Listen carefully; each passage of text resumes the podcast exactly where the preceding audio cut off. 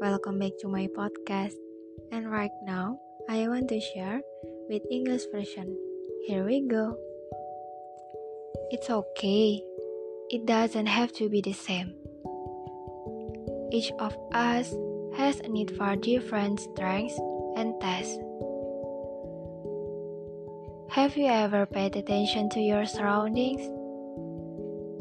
If you look again, someone else is laughing happily, feeling life without a burden, and someone else is busy working on something.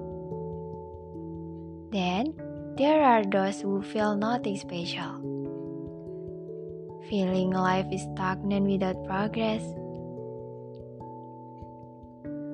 But maybe something is missing. Remember, whatever problems and exams are present, it must have been measured. And each of us is not created for no reason. But we all have our own reasons to play our part. So, which one do you want to be? Who contribute to the change or just being extras?